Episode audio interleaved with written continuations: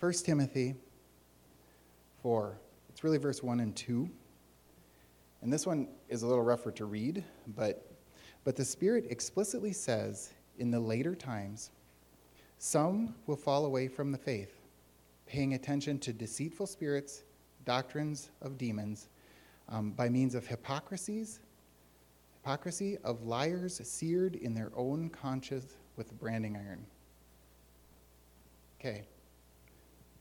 And then it goes to say, men who forbid marriage advocate abstaining from foods which God has created and gratefully shared.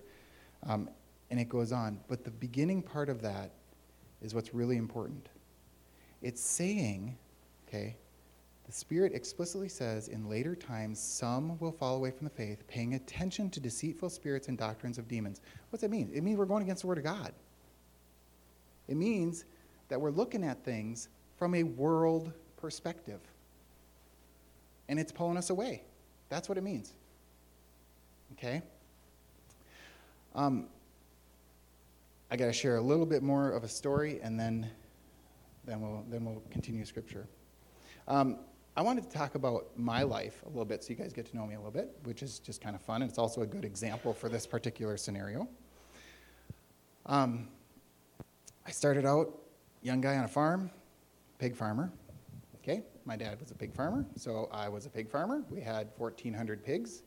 I, from the time I was 10 years old, would shovel manure that was shin deep for three hours every single night to clean the barns.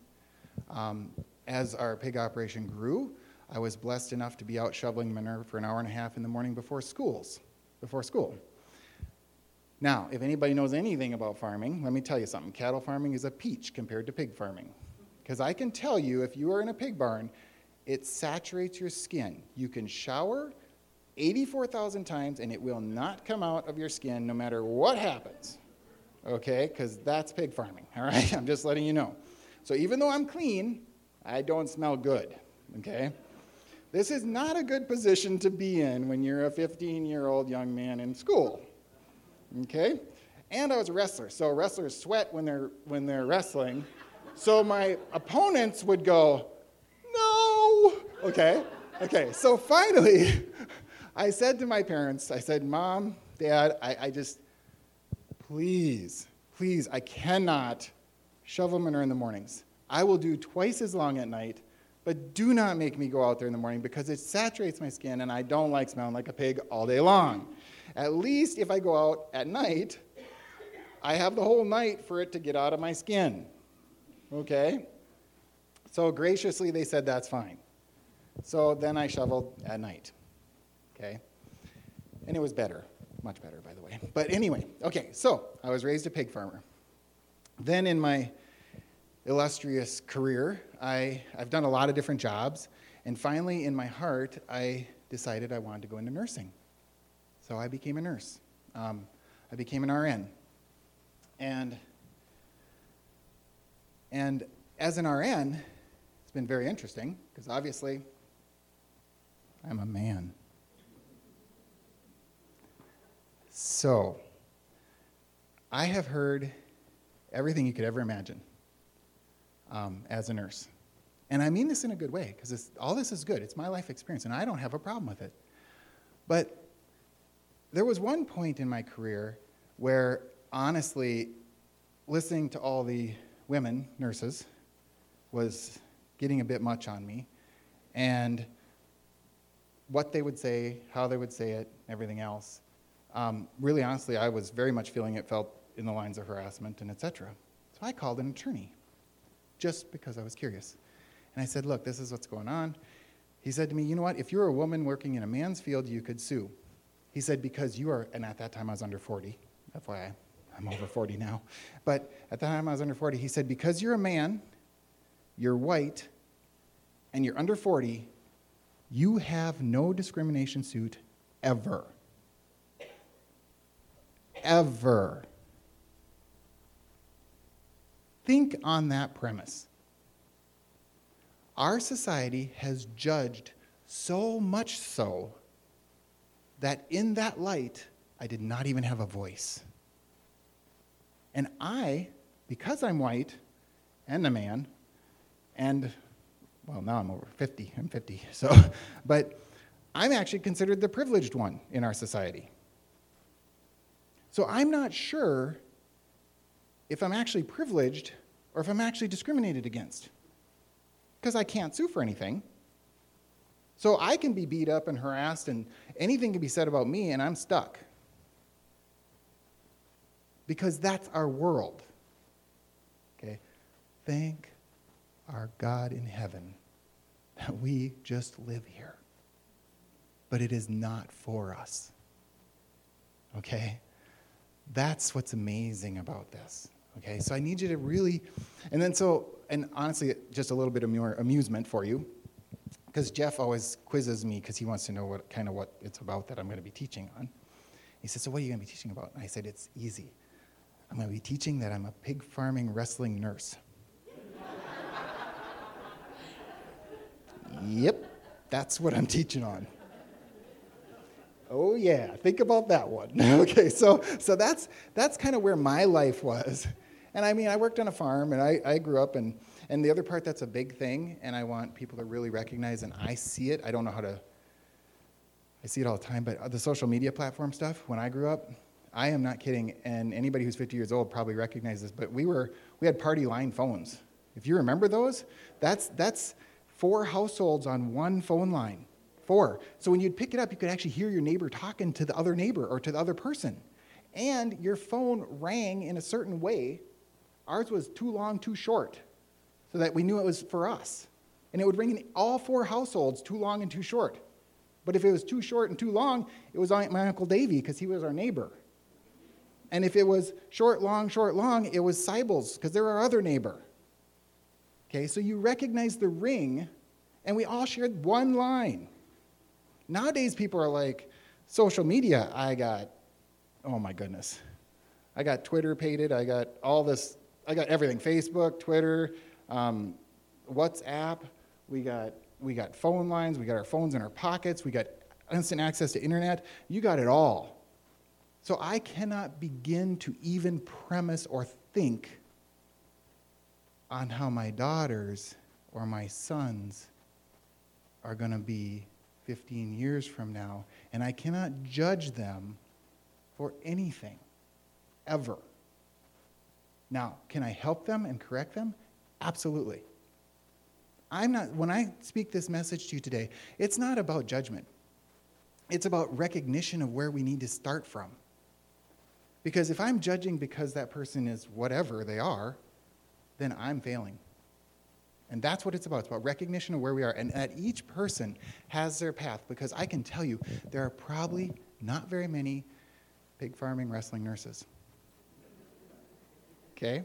And I can sh- assure you that if I look at you guys and I ask you your history, each one of you is completely different. And that's a beautiful thing. That difference is what Kanda was talking about in the house of God and the body of God. Okay? That's what it's supposed to be.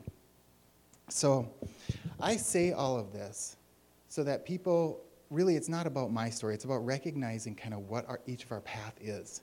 And then the other part is, I don't want anybody to get me wrong. There definitely is racism, gender discrimination, disability discrimination. There definitely is all kinds of evil in this world. It exists. There is no doubt.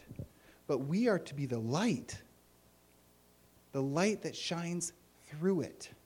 Because I can tell you, just like cockroaches, you turn a light on and they'll scramble. That is what evil does in the presence of God. Okay?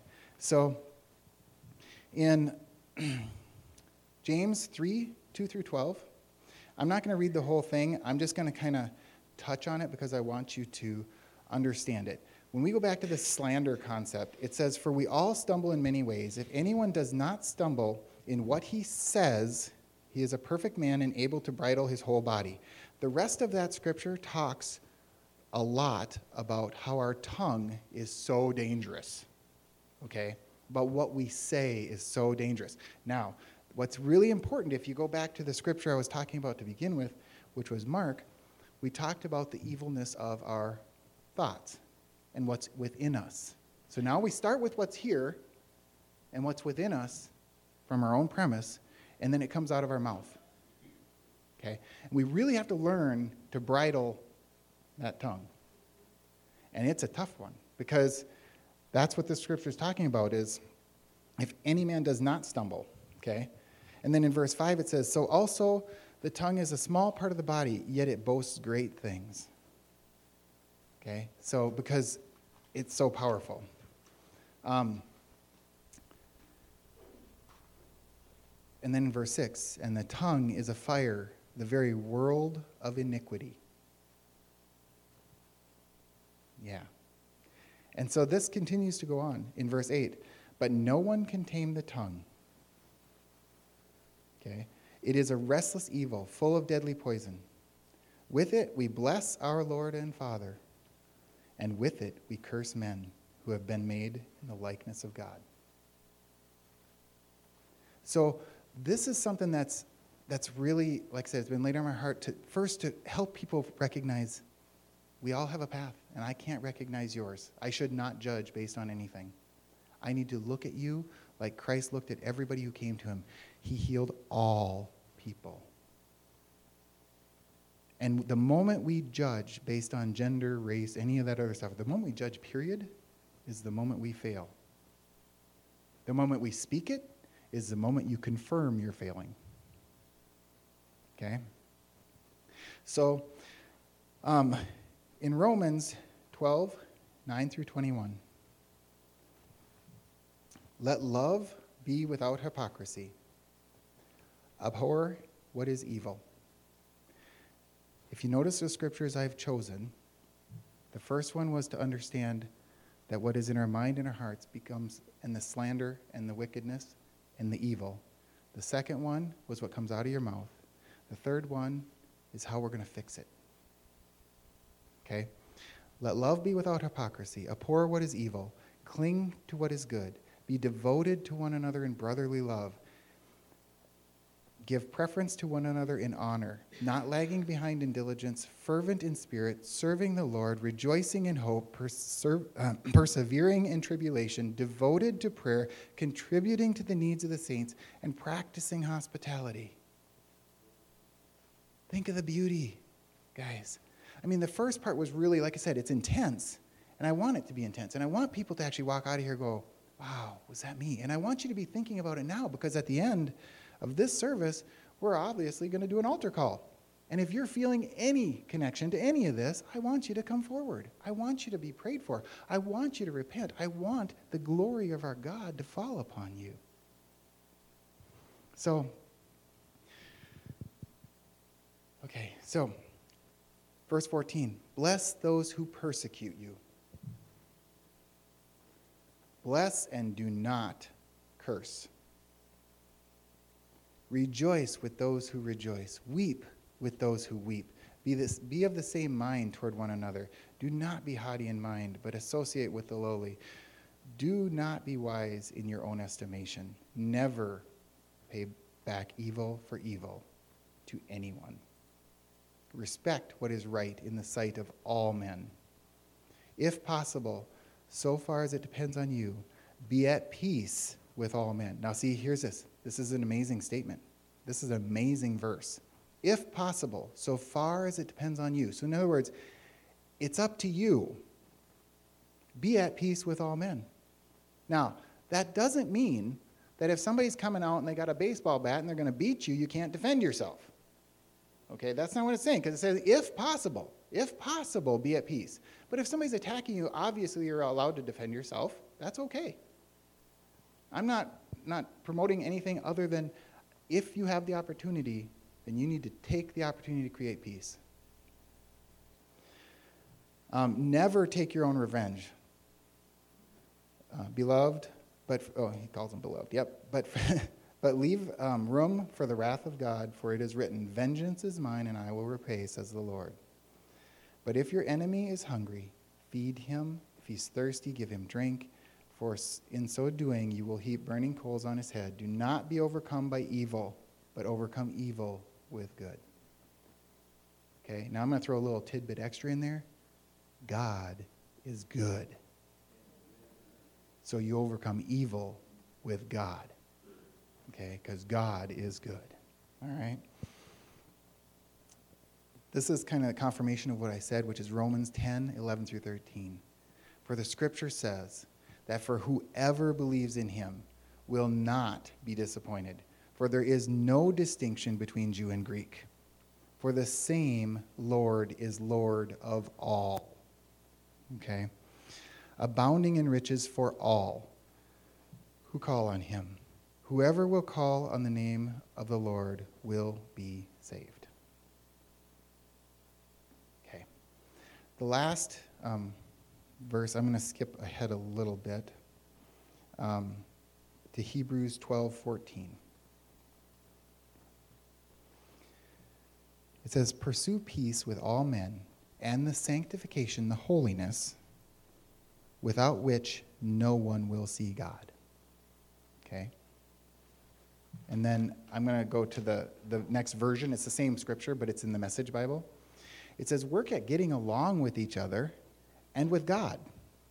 Otherwise, you'll never get so much as a glimpse of God. Think about that. Think about where we live, where this world is headed, and what we're walking in, and then think about what we're supposed to do. So, I really, really want people to understand that. Um, I want you to understand, first of all, that each person is an individual. Each person has a walk. Each person has a, has a path. And that I don't know the pain of one person, and I don't know the, the discrimination that they've encountered. I don't know the, the hostility they've encountered, even if it wasn't discriminatory. I don't know anything. And the worst part of all of this is, okay, I know people. I look around this room, I know the faces. I know you guys, but I don't know you guys because I can't. Not within my power. Okay, just one other little sidebar here. Anybody know? Well, everybody's heard of Star Trek, right? Okay, now, I'm going to bring up Star Trek. I know I like Trek. Okay, sorry. But here's the thing they have one world that um, they have able to read your mind kind of thing. You know, so the feelings are all shared and they talk to each other in their heads. Okay? But what would be amazing about that, if I actually could share your feelings and you could share mine, it would be a beautiful thing. Okay? Because then I would know. And then, then all the offense that could happen honestly probably wouldn't. That's what God actually is offering us in the future. He's actually offering it us to, to, it, to us now through the Holy Spirit, to be honest. Because that undercurrent of who He is and through His Word will flow down, flow through us. And if you're following His Word and you're listening to the Holy Spirit, there are times, and I'm going to give you another simple example that happened just recently, and it's such a minor thing. But it happened yesterday, and it was, and, and honestly, it was kind of an eye opener for me. And I told Kanda about this earlier, but it, it's just so, it was an eye opener for me. So, okay, we have in our house, we're cleaning our house all up and getting ready to sell it and all that stuff. So, okay, so up on our house, up on the top of a cupboard, we have the old towels, like not the towels you use a bath towel, like the old ones, the ones you're going to use to throw away that are not nice towels, okay? And next to that not nice towels, I went to grab one because I needed it. So I grabbed the towel and I look up, and what is up there but the hourglass part of, the, of a lamp, of a lantern, the top piece of glass? Okay? And I saw the top piece of glass, and I am not kidding, as sure as I'm standing right here, the Holy Spirit punched me right in the chest and said, You should move that glass. Now, minor, minor, minor detail moving glass minor. And I thought, it's sitting there fine. And I went on my way because I was busy. Here's where it gets fun. Less than 24 hours later, my lovely daughter Amanda reached up there to grab a towel. Guess where the glass is now? Shattered all over the floor. Now, big picture, big picture in my heart, whose fault was that? Mine. It was mine. I was the one who didn't listen. I was the one who caused pain in my own family because I didn't listen. Because she was all upset because she broke the glass. Honestly, that glass has been sitting up there for probably 10 years, so it's not like we needed it. But it still was a very interesting moment for me. God speaks to us in our really, really, really fine details if you listen. He really does. He will help your life turn to beauty in a, just a marvelous, phenomenal way in all the little details if we listen. If we don't, then it's on us. Then, I, then you got to take the responsibility. So, um, what I'm going to have happen now is that, uh, John, you want to come up and play for a minute? So, John's going to play, and I'd like everybody to stand up while he's playing. And I, I really, I beg you for this moment, for these next couple minutes while he's playing, to just examine your heart. Um, who's, a, who's on prayer team too? So they can come up as well. Um, yeah. So I beg you for this next few minutes as he's just playing and we're praying and we're getting ready to close out service, I just beg you to really examine your heart. See if there's anything there that you would like um, to come forward for, that you'd like to just consider having prayer for, to repent. I know that the beauty of the Word of God is the grace of God. That if any of us, for any reason at all, need God to fix a problem in our lives, if we've ever sinned against another person, if there's ever been a time where you're really like, you know what, I really messed that up, and you want to repent, the beauty of repentance is you just simply say to God, God, I am sorry. I'll do my very best not to ever do it again. It's not implying that it won't happen. Things happen. We are people. It takes time to be changed to become who God wants us to be.